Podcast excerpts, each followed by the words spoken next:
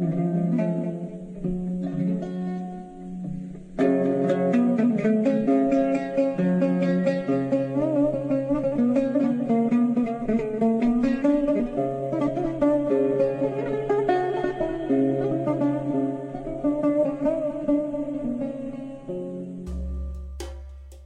الأحباء لا تستغربوا نار الإضطهاد المشتعلة عندكم لاختباركم وكأن أمرا غريبا قد أصابكم. إنما افرحوا. لأنكم كما تشاركون المسيح في الآلام الآن لابد أن تفرحوا بمشاركته في الابتهاج عند ظهور مجده.